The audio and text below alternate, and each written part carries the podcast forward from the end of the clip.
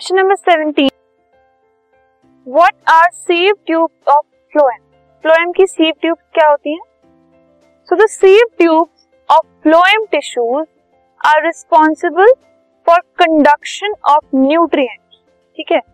They have perforated walls but lack a nucleus जो sieve tubes होती हैं phloem के अंदर फ्लोएम टिश्यूज के अंदर, वो हेल्प करती हैं जो न्यूट्रिएंट्स हैं, उसको प्लांट बॉडी में कंडक्ट करने के लिए ट्रांसपोर्ट करने के लिए। ठीक है? तो फ्लोएम का काम होता है न्यूट्रिएंट्स को बाकी सारे पार्ट्स में भेजना।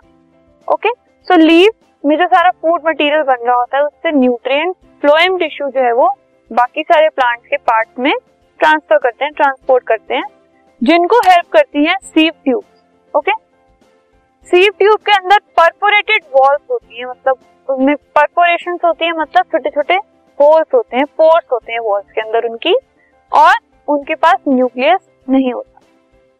कंपेनियन सेल्स भी जो है, phloem, parenchyma and phloem fibre they are the other parts of phloem sieve tube के अलावा कंपेनियन सेल्स फ्लोएम, पैरेंकाइमा और फ्लोएम फाइबर, ये और पार्ट होते हैं phloem